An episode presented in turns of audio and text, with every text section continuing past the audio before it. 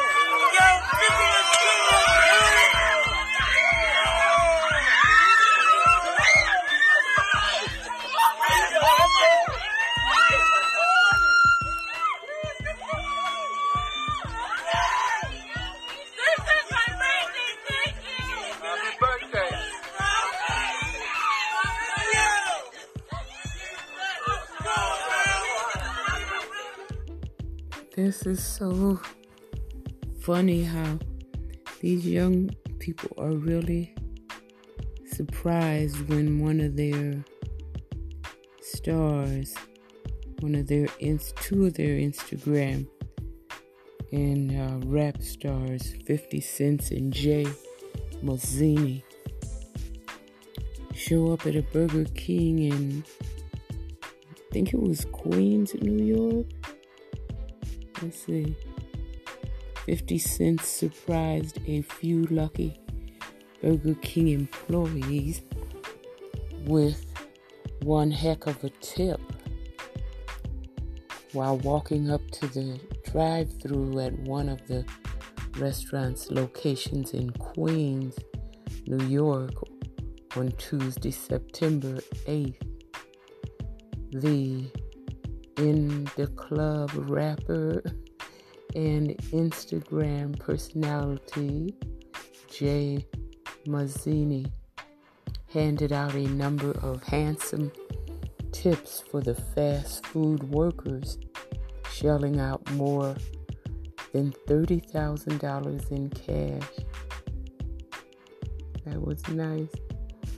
As shown in videos shared across Twitter, 50 and Mazini can be seen greeting a group of Burger King employees at the window before inviting them to come over and share how they're holding up amid the ongoing coronavirus pandemic. Quote, How's life treating you? How is everything with COVID? They paying right? The 24 year old internet star asks the group of star struck workers. Mazini then surprises the group when he waves over the power producer, ex- explaining that they want to, quote, show love to you guys. It's at that point when both stars start handing out wads of cash to the employees who couldn't be more excited by the offer. And here's a video. Jay Mazini from his Instagram. Yeah, you can watch it on Instagram.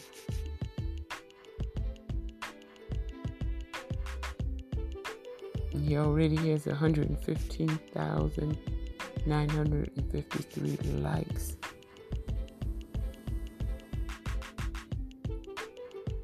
He wrote me and 50 cents, me and at 50 cents had to shut Burger King down in Southside, Queens. Passed over 30k. Me and 50, me and add 50 cent to these hard workers during this pandemic.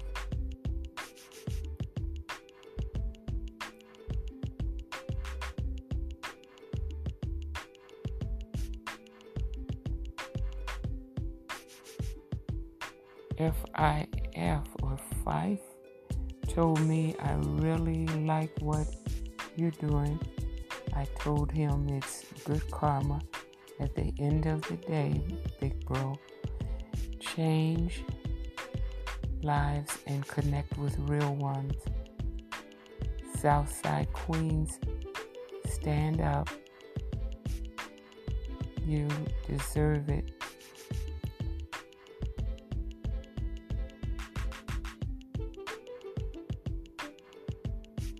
At Jay Mazini is the real deal.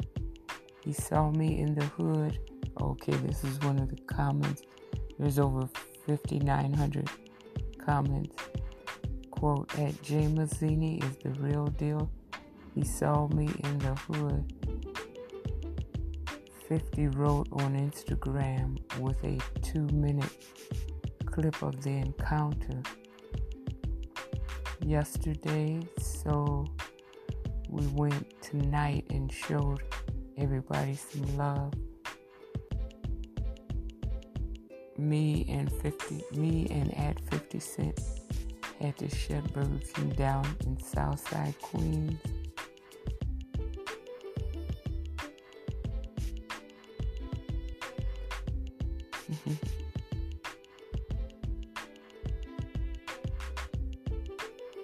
Anyone who's a fan of a fan of the viral celebrity knows he's big on collaborating with celebrities to give out money to locals wherever he goes. And unsuspecting fast food workers appear to be his most popular recipients. Earlier this month, Mazini linked up with rapper Fabolous, shocked checkers workers in New Jersey with $5,000 cash tips each. Oh, oh, that's nice. That's really nice.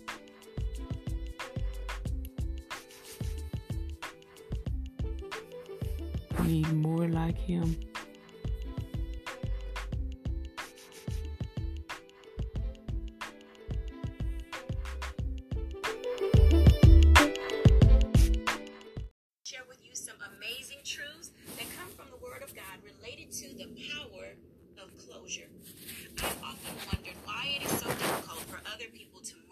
Lives forward. Why it seemingly is that we always keep learning the same lessons over and over again. So, what it really boils down to is do you really want closure in your life? Yes, I'm calling people out today because many of us know that some of us enjoy playing the victim. Some of us love the pity party aspect. Some of us cannot wait to call up our girlfriends and our guy friends and share with them some of the drama that is going on in our lives. And so this keeps us engaged socially with people. But if we really want to be kingdom builders, if we really want to pursue our purpose and our passion, the life in which God has meant for us to live, we have to come to an understanding that closure is necessary in order to be able to move our lives forward. So, how is it that we begin to find closure in our lives? Closure each and every day provides us with an opportunity to keep things focused in our lives. If you're off centered, if you're off balance, if you are not understanding His plan and His will for your life, it could be that your past keeps creeping up on you. Why is that possible and how is it possible? Today, what I'd like to do is share with you four, maybe five tips and steps about how do you really pursue closure? How do you know that you have attained closure? And when do you recognize and realize that you are ready to move yourself forward? Each and every day, we are faced with challenges and obstacles and situations, circumstances, difficulties that unseemingly get the best of us. But let me tell you today, the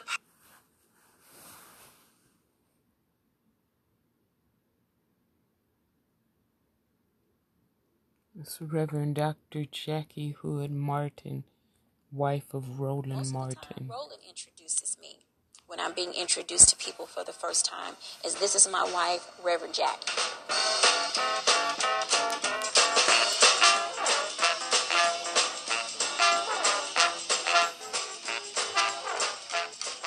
I am Jackie Hood Martin. My husband is Roland S. Martin, and we met at church. Ministry was probably the second term because when I grew up, I always said I wanted to be um, a psychiatrist and I was going to help fix people. But oddly enough, for the purposes of um, having money, I went to a um, magnet school, high school for health professions in Houston. So my trade craft is um, dental office work. truly some of the things that happen to you when you're younger are the things that shape who you are and who you become. And they also guide you toward the direction in which you see yourself working and helping other people. Um, let's see. Um, I'll just jump right in. At 11, I was abducted um, by my neighbor. So we're standing on the driveway talking, and the next thing I know, I'm being snatched and pulled into a garage. And at that moment, my life flashed before my eyes. So I'm thinking, this is not happening to me. And so we're str- struggling, we're fighting. He's, you know, taking the opportunity to pin me down. I'm biting his arm. Flesh is an interesting thing because it gives you the opportunity for fear to really sink in, but it also releases something in you to say, you know what? I do have the will to survive and I am going to fight back. And no sooner than I'm pinned to the ground, a car pulls up in our driveway. He jumps up, runs out the back door. I pull up my clothes and run out the front door, and nobody's there. And at that moment, I thank God every day for his saving grace. And I ran to the neighbor's house next door, to the family that was there. Needless to say, at the end of all of this, I get punished for not being home when my mother gets home. I never told her why she punished me. It was not until I received my call to ministry some 10 years later that I wrote this big long letter saying, Here's why you punished me 10 years ago. These are the things that happened. We never spoke about it. That day before I preached my first sermon, she gave me a huge hug, said she understood, and all was well with my world. My biggest aha moment. I think my biggest aha moment is coming to the understanding that what I'm doing right now in this season in my life is where I need to be. Some people, in a sense, can hear God speaking to them through their circumstances. I got my call to ministry when I was 13, but later in life, at the age of 18, when I went to college, sitting in church, I clearly heard God call me and say a passage of scripture that's recorded here, my Lord, send me. And it was at that moment that I surrendered to the call of empowering women we all are here for a purpose, and living that purpose is what gives us the fulfillment.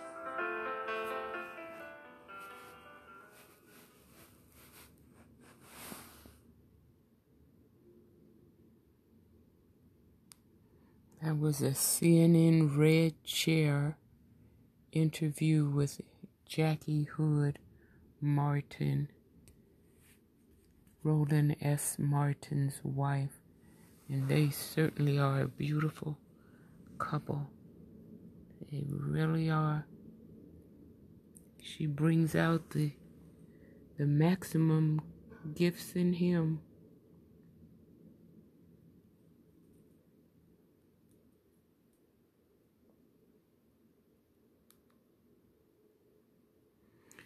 There was some other posts for her, and now it's on a a continuous autoplay, so they skipped over to him where he's asking, What Bible are you reading?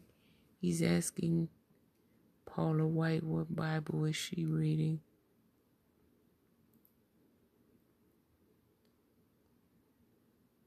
Now we have to scroll a bit. Let's listen to Marvin Sapp on why he walked away from his church, the book of Sean. It's nine minutes and 34 seconds.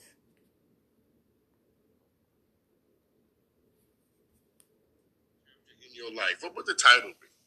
Well, uh, if I had to name the chapter in my life, I think I would name it Transition uh, just simply because you know, right now for me, everything is new and it's fresh. And it's new and fresh just simply because I made a decision to step out of my comfort zone and to do something that I've never done before in order to start something that is fresh and new. What do you mean by that? Well, I mean, I've always lived a comfortable life, believe it or not. You know, I, I, I was in the city that I was born and raised in my entire life. And uh, a year ago, I made a decision to leave everything. You know, I sold my home, uh, all of the furniture that I had, it's still there in storage. Um, and I walked away from a church that I founded and pastored for 16 years. I burned the mortgage and announced the new senior pastor all the same day. And I moved, yeah, I, I packed my bags and I moved to a city uh, that I I never thought I would live any place other than Michigan. I mean, I went to Texas. So, you know, just transitioning and, and walking away from everything and starting fresh and starting new.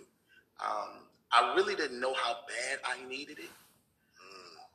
And I began to realize that I was actually dying where I was, and I wasn't being as effective as I could be, and I wasn't benefiting the people that I was covering and pastoring. Um, so being here, it not only revived me, but it also revived my my former church as well. Mm. Wow. Wow. Wow.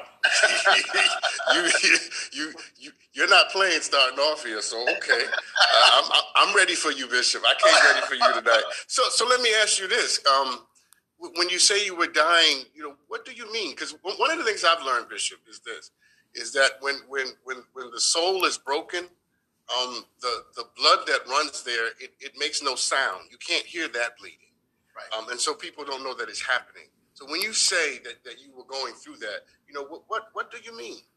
Well, you know, I make this statement all the time. I tell people all the time that you can't be anything to anyone until you're everything to yourself. You, you can't be anything to anyone you're everything to yourself. And, and I found myself at that particular point in time, I was like just going through the motions. I was, mm. I was, I was in autopilot because, you know, all of the stress and the pressures uh, the hardships and the heartaches that I had gone through in my city. Um, you know, from the passing of my wife, it'd be 10 years ago, my late wife, from her passing to having to raise children, trying to figure out how to navigate through that, business practices with charter schools and all of these different things that were kind of thrust into my hands.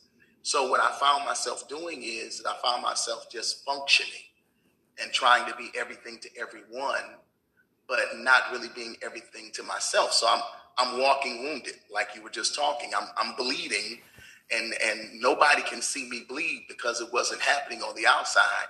It was happening on the inside. Um, so for two years, I prayed. I really asked God about direction, and and after seeking Him and Him releasing me from my city, uh, which was shocking, um, because I never thought again. You know, it's it's easy to pack your bags when you 22. Um, when you're 32, you think about it a little bit more. When you're 42, you kind of go back and forth with it. But at 52, you better know it's God. You better know it's God. if you're going to walk away from everything, you better know it's God. It better be God. Better be God.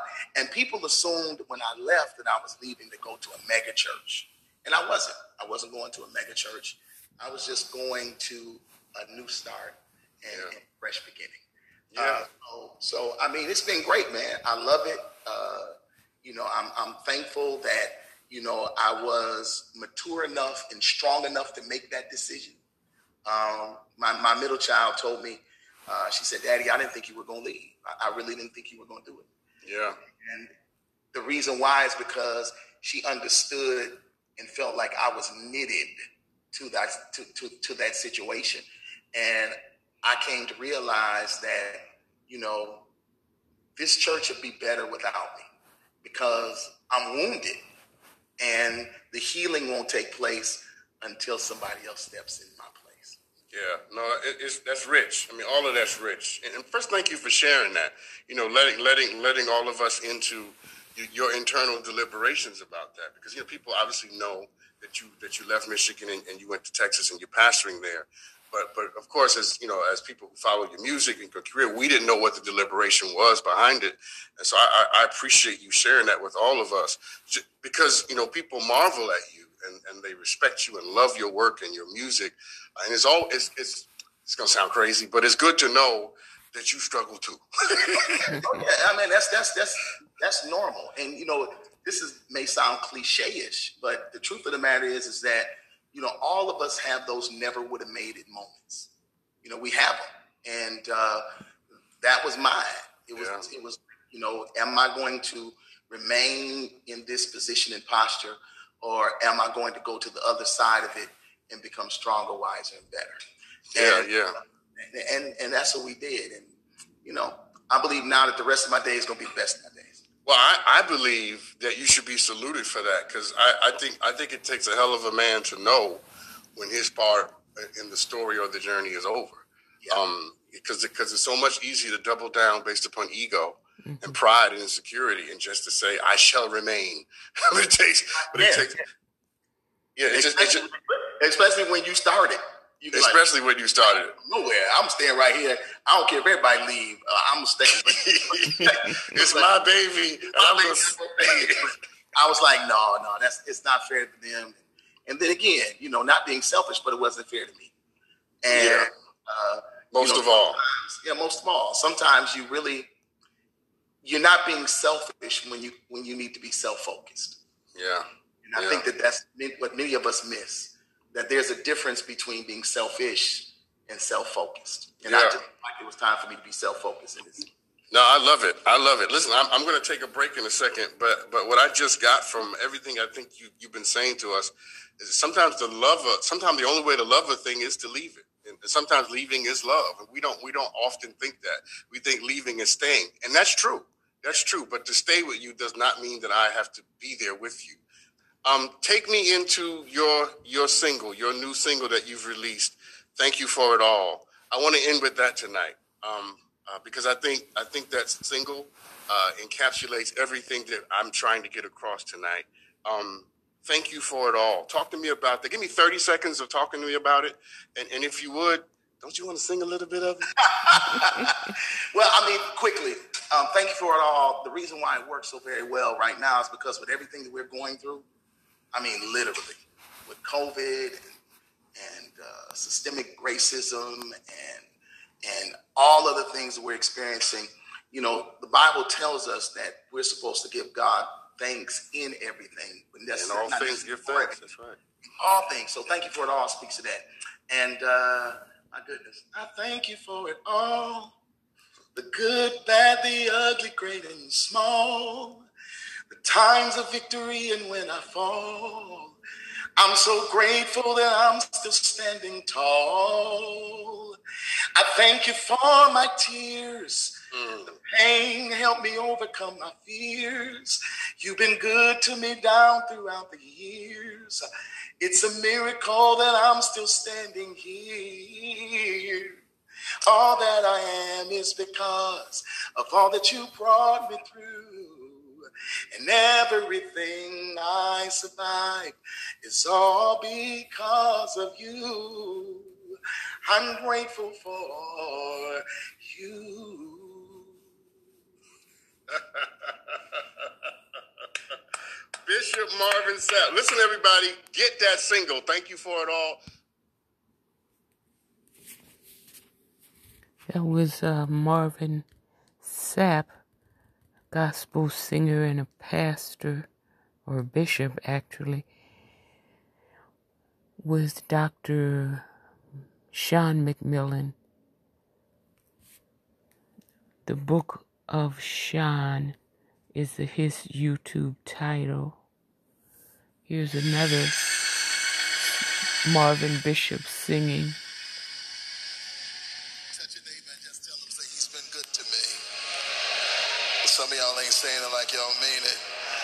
Touch somebody on your right or your left, look at them and smile and say, He's been better than good to me. Some of y'all still quiet. I'm looking right at you. I said, touch your neighbor and just tell them quickly, He has been better than good to me. Some of y'all still quiet. I don't think you believe it yet. Tell him, say, he's been better than good to me.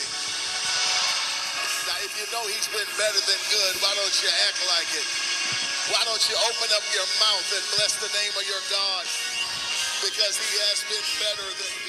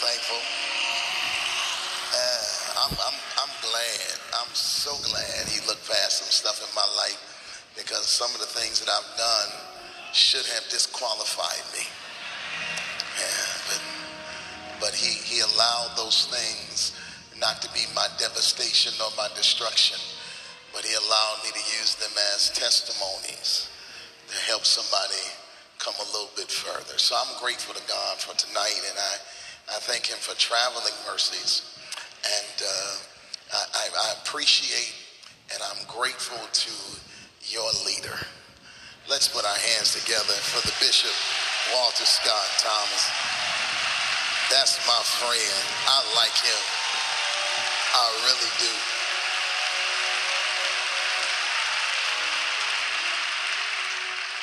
Yeah, I, I, I appreciate his flexibility.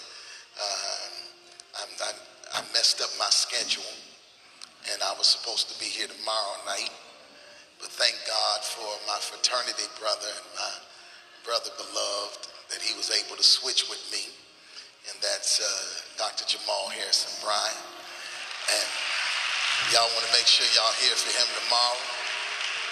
And matter of fact, you got all campus this week. Did you know that? You, you, just, you, you got, Kappa last night, Kappa tonight, Kappa tomorrow night. It's going to be some crimson flow up in here. I'm telling you that.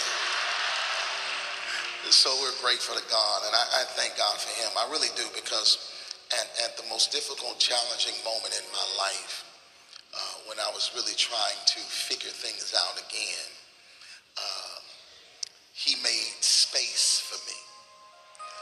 And, and, and that's, that's amazing. Uh, the conference that he does every year.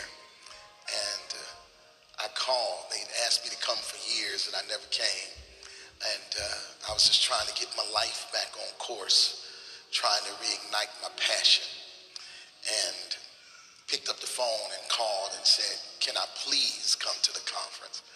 They said, Marvin, we don't have no space. I said, I don't even have to stay where y'all stay.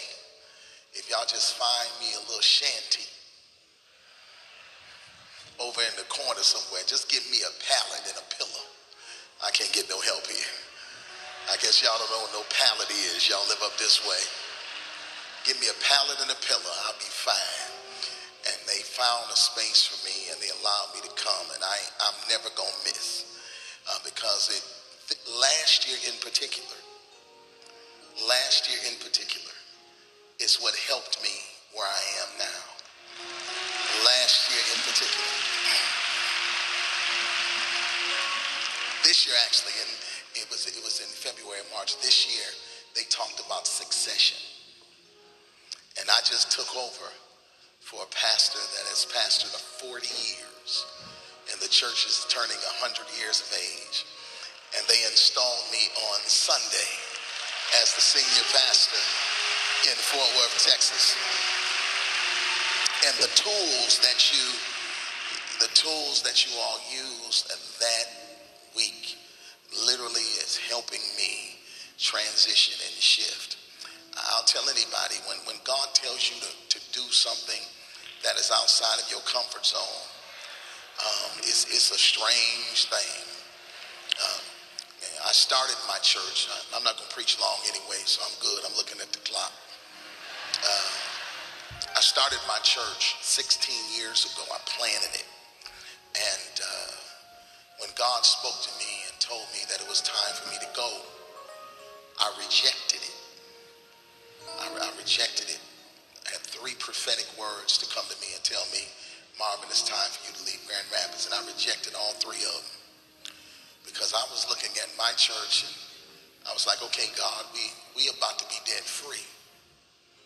And I've been pastoring for 16 years without a salary of any sort. Now you're going to tell me that after I have paid this thing off, that it's time for me to go? I'm casting down this imagination and everything that exalted itself. This the devil. So I packed my bags by myself, left a 7,000 square foot home on three acres. And right now I'm staying in an 864 square foot apartment. Y'all don't understand. I walk in my apartment and I looked around. I said, God, this just this this can't be you that I'm living like this. And I went by myself and no one's down there with me. But when I tell you in the last eight weeks, God has literally shown me that this is where I'm supposed to be. It's amazing. If for no other reason, yesterday it was 77 degrees and sunny. I was driving with my top down in November. Now, some of y'all may not understand the significance. I have been in Grand Rapids, Michigan my entire life. There's snow on the ground where I live right now. And I called back and told the saints, man, nah, nah, nah, nah. The Gospel according to St. Luke, chapter number six. The Gospel according to St. Luke, chapter number six. I'm an expository preacher. I like to deal directly with the text upon my completion of exegeting the text to the best of my ability. I go to my seat. But can I sing a little bit of something?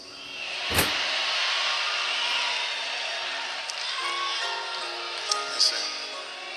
Now, if I sang that would have made it right now, ain't nobody gonna be here but me and Dr. Scott. You ain't leaving me. You stay until I finish preaching. I'll sing it after I preach. But there is a song that I keep hearing. I keep hearing it. Put me in E flat, uh, T. No, that's not it. It's A flat. No weapon formed against me shall prosper.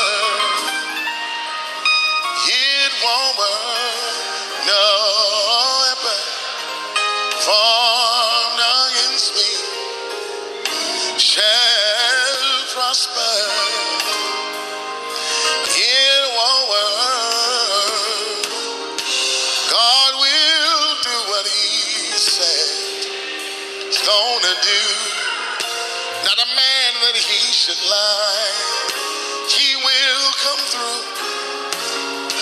God will do what He said He's gonna do. Not a man that he should lie, no. He will come through. Oh,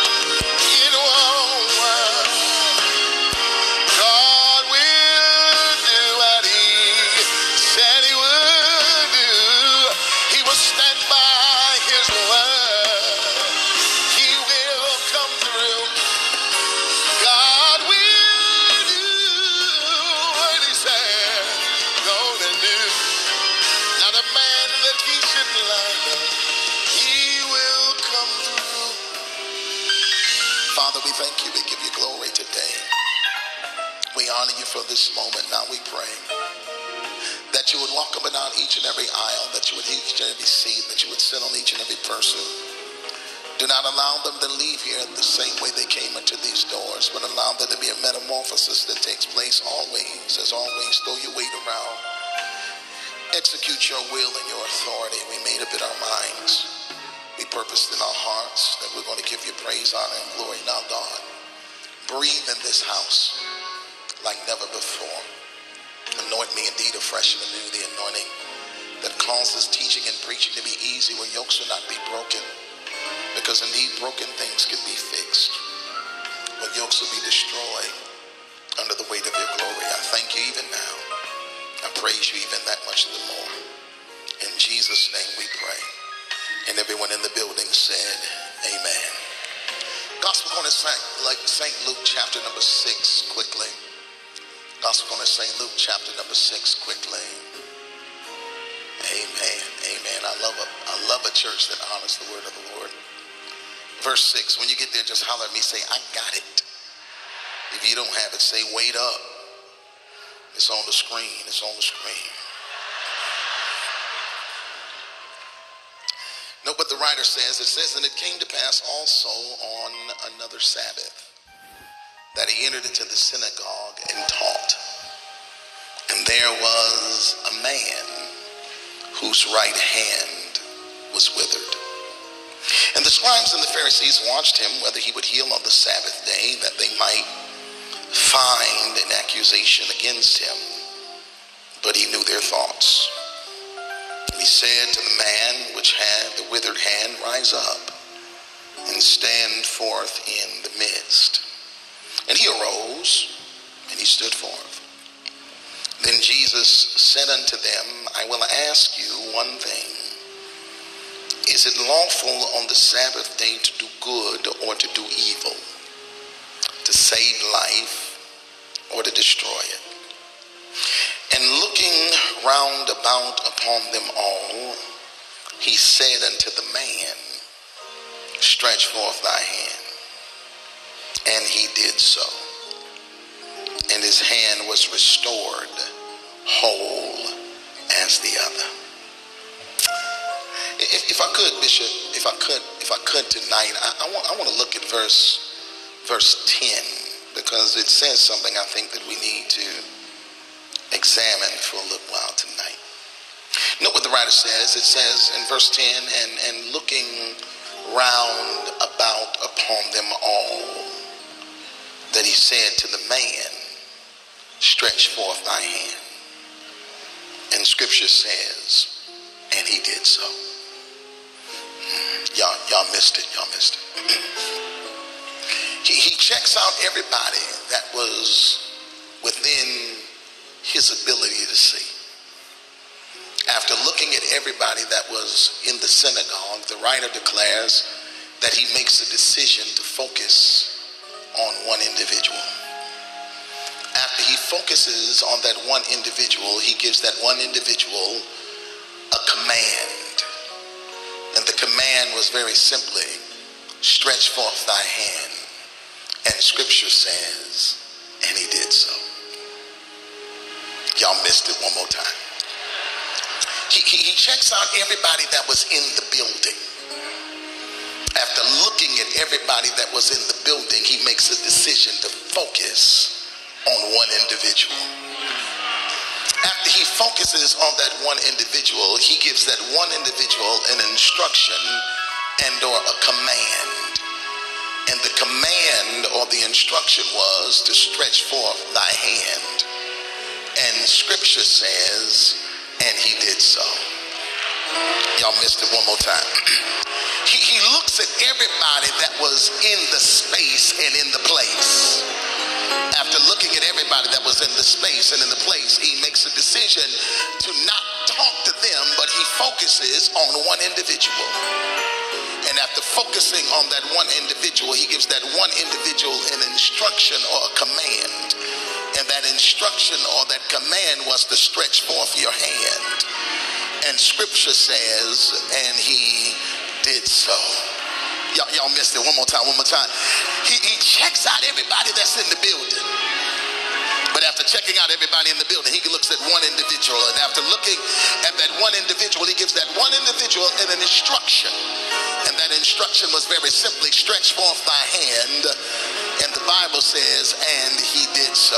Just look at somebody real fast before you take your seat and look at them and smile. Some of y'all ain't smiled since seven fresh fires ago. And while you smile at them, tell them, say, neighbor, I don't know about you tonight. But one thing I do know, that is, I am the one. That's what I want to talk about for a few moments. Just touch somebody, say, I am, what I'm going to talk about for a little while. I am the one.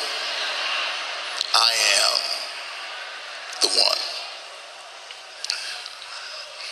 My beloved brothers, sisters, all of you who are part of the household of faith, indeed, because of his death, his burial, his resurrection, which has in turn made us all heirs, and again joint heirs. There are many things that I've learned, many, many things that I've learned over the last 36 years that I've been a born again believer. Many things I've learned over the last 36 years that I have been a born again believer. There are many things that I've learned over the last 30 years of full time ministry.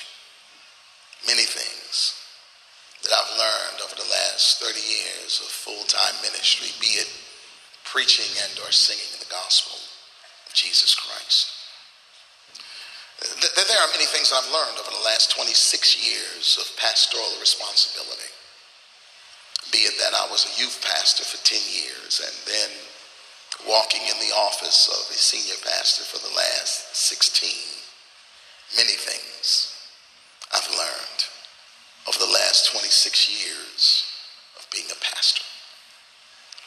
But one thing that I've learned, beloved brothers and sisters, is I've learned that one of the most difficult things about being a child of the king one of the most difficult things about being a child of the king is simply cultivating the ability to see what you don't see.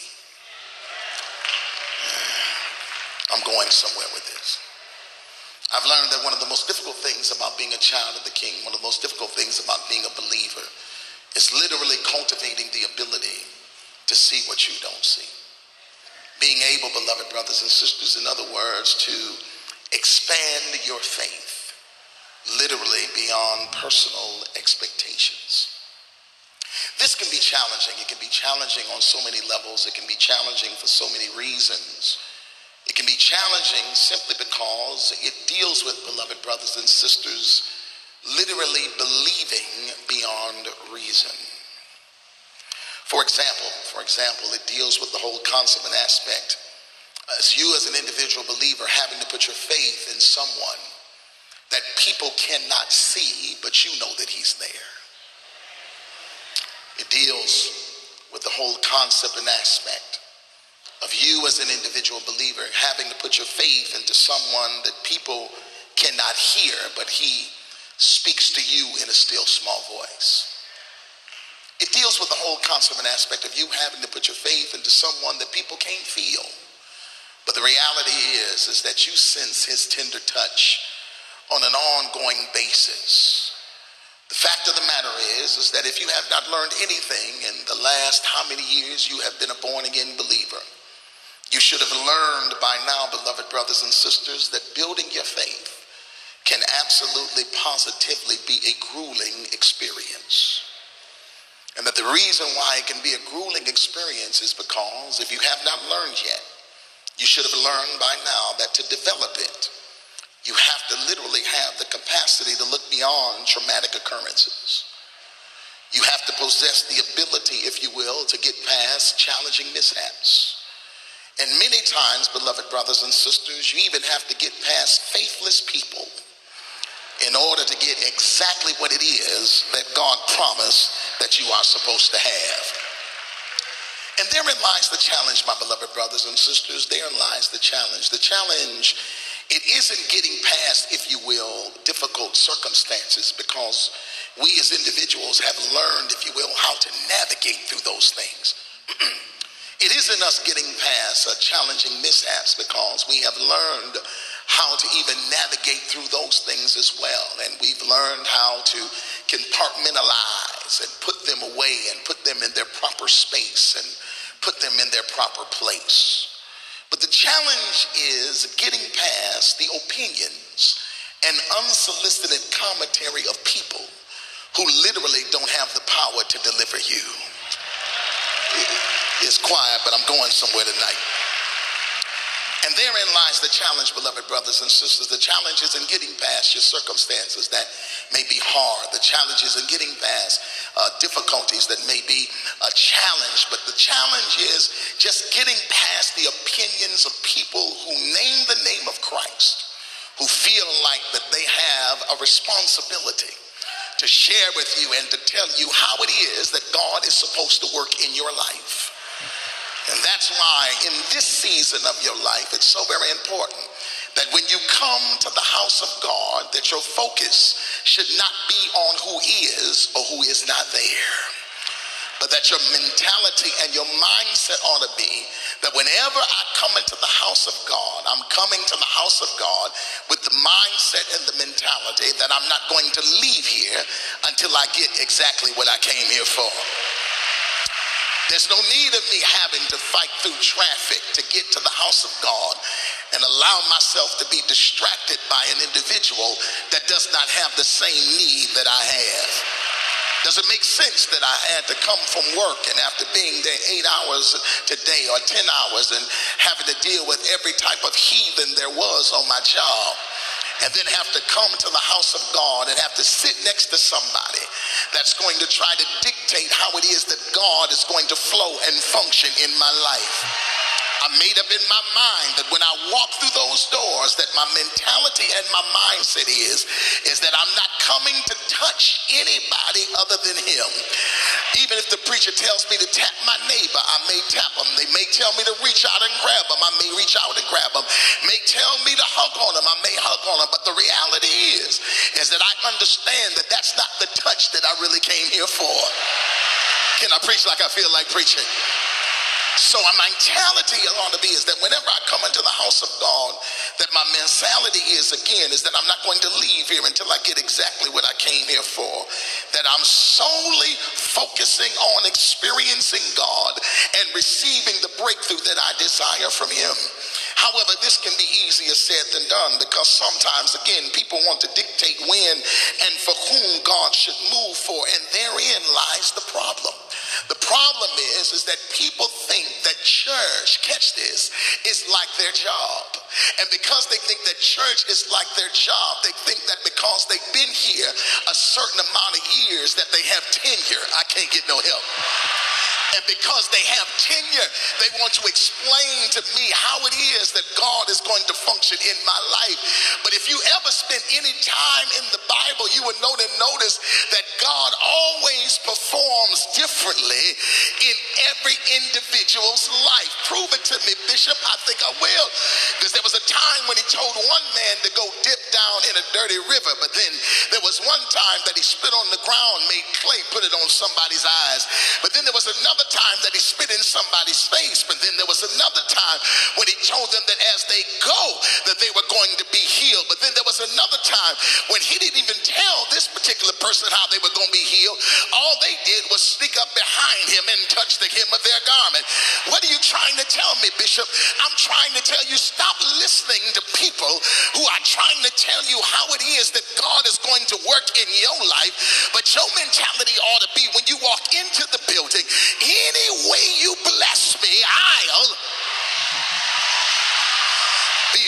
And that's why in this season of your life, beloved brothers and sisters, you are going to have to go by yourself sometimes.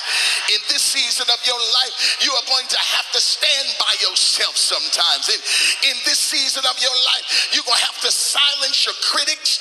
You're going to have to tell the people that are close to you, don't say another word. Why? Because I'm waiting to hear from God.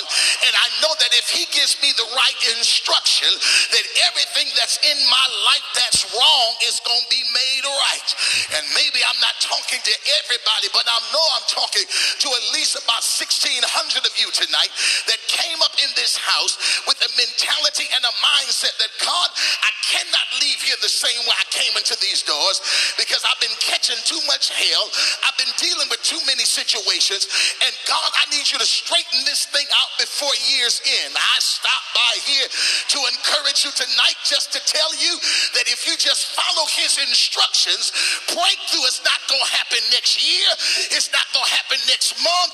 It's not going to happen next week. But I promise you it's going to happen in the next few minutes because I brought the anointing in the house and the breaker is about to set you free. Ah! Can I preach like I feel like preaching? Prove that fact to me, Bishop Marvin. Let's look at the text here. Let's look at the text because it's in the text where we see this whole thing as it pertains to following the instructions. Note, note what happened to the text, beloved brothers and sisters, because it's in our text. Today we find Jesus, watch this, he has just entered into a place by the name of Galilee. And the Bible begins to let us know that he's not there for any other reason than to function in his purpose on that day. What was his purpose? Well, the Bible says that after he arrives there, watch this, on the Sabbath, that he goes to the synagogue. Why is he going to the synagogue, Bishop Marvin? I'm so very glad you asked me. Because the reason why he is going to the synagogue, because his assignment for that day was to teach in the synagogue. His assignment was to teach the people that was in the synagogue. So Jesus now, he is there in the synagogue. He is there for the purpose of teaching in the synagogue, and he is functioning in the purpose of God God for his life. While he is there, catch this, he's looking at the august body of people that were in the synagogue on that day. And while he is looking at the august body of people that was in the synagogue, the Bible says something that blows me away. What does it say to you, Bishop Marvin? The Bible says that he notices that there is a specific man that was in the crowd, catch this, who had a noticeable disability. Y'all gonna get in in a few minutes. He had a noticeable disability. It was not something that he could hide. It was not something that he could disguise. It was not something that he could conceal. But even though he could not hide it, even though he could not disguise it, even though he could not conceal it, he was still there for the worship experience. Okay, y'all gonna get it in a few minutes. I'm gonna say it to you one more time. Let me make it even practical and plainer. Jesus shows up as the guest evangelist for this specific reason. He is there to teach in the synagogue, and he is the guest speaker for that day. He shows up, and after looking at the august body of individuals that was in the synagogue on that day, he notices that there is a man in the synagogue, catch this, who had a noticeable disability.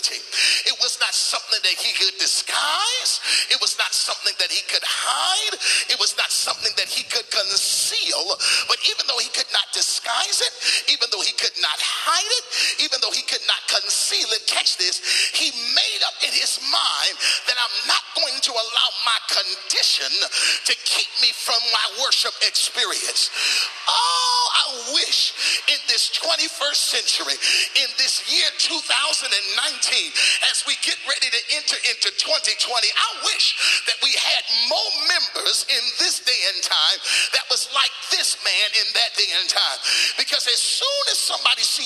struggle, as soon as they see your challenge, as soon as they see your issue, the first thing that you want to do is, is you want to stay home and you want to have a pity party. You want to put on that old tacky robe. I can't get no help up in here. That old tacky lace front, you still ain't saying nothing. Them old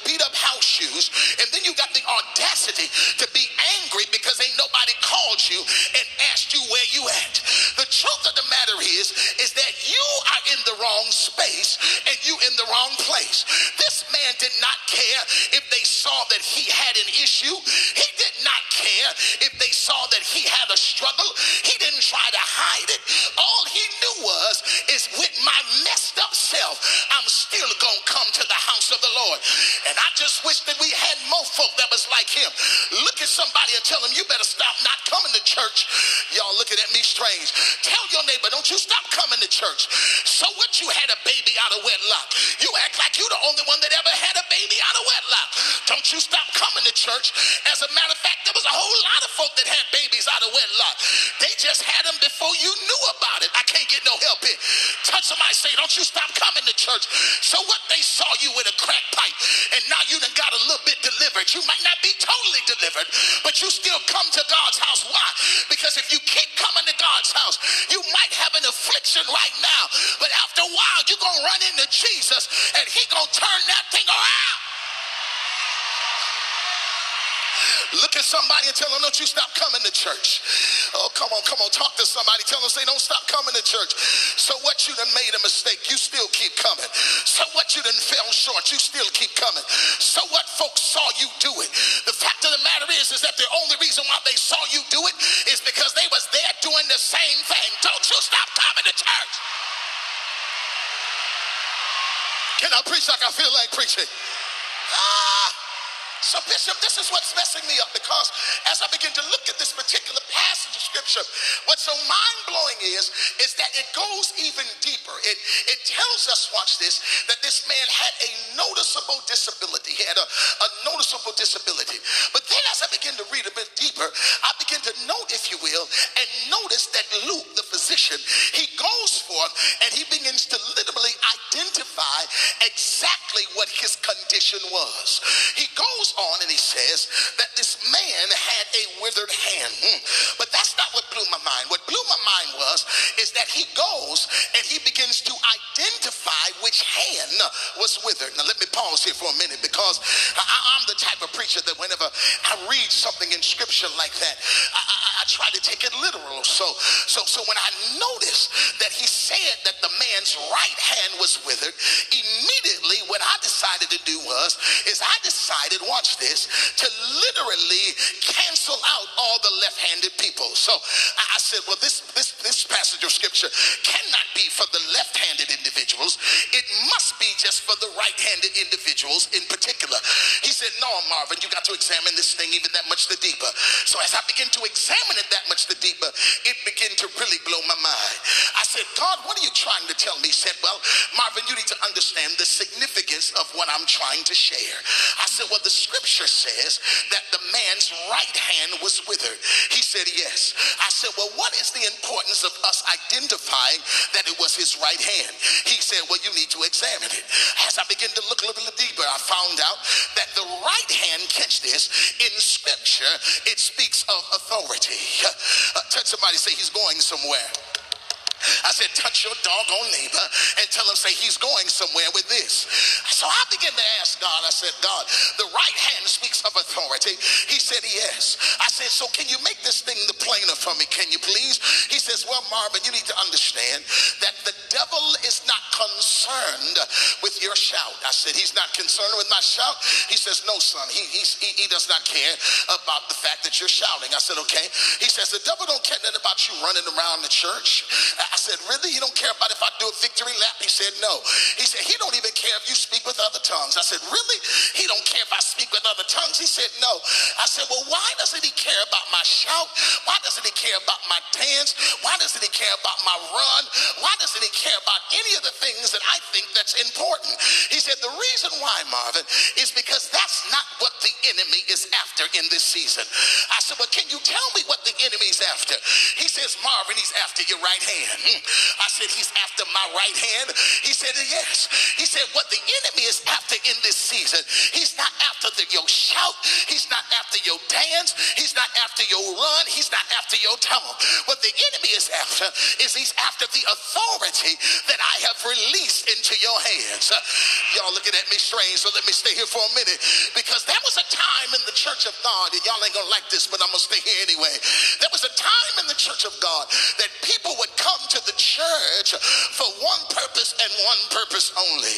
They came to the house of God because they wanted to be delivered. Okay, it's quiet in this Presbyterian church. Uh, they came because they wanted to be delivered. They, they wanted to be set free. There was a time when the mothers of the church, uh, that when folk were sick and when they had diseases, that the first thing they would do is they would call for the elders. They would they would run to the mothers of the church and, and they would have them to pray. Why? Because there time when the church had something called power. Okay, y'all ain't gonna like me no more. Uh, but now we're living in a day and in a time which the church got to shout, but we don't have power. We know how to praise and worship, but we don't have no power. But God told me to tell you that in this season, what the enemy has taken from us, he's about to give back to us. Just look at somebody and tell them, say, I'm about to get my power back. That's why the devil's been running you at your house. That's that's why the enemy been fighting you in your marriage, and it looks like he's winning because you don't have no more power. He he's been messing with you and your children, and you've been wondering when is this going to end. God says it's about to end real soon. He said because the night when you go home, you're about to do something you ain't even thought about doing in a very long time.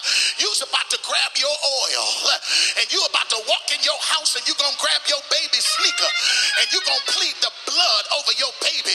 You're going to put some oil on your husband's pillow.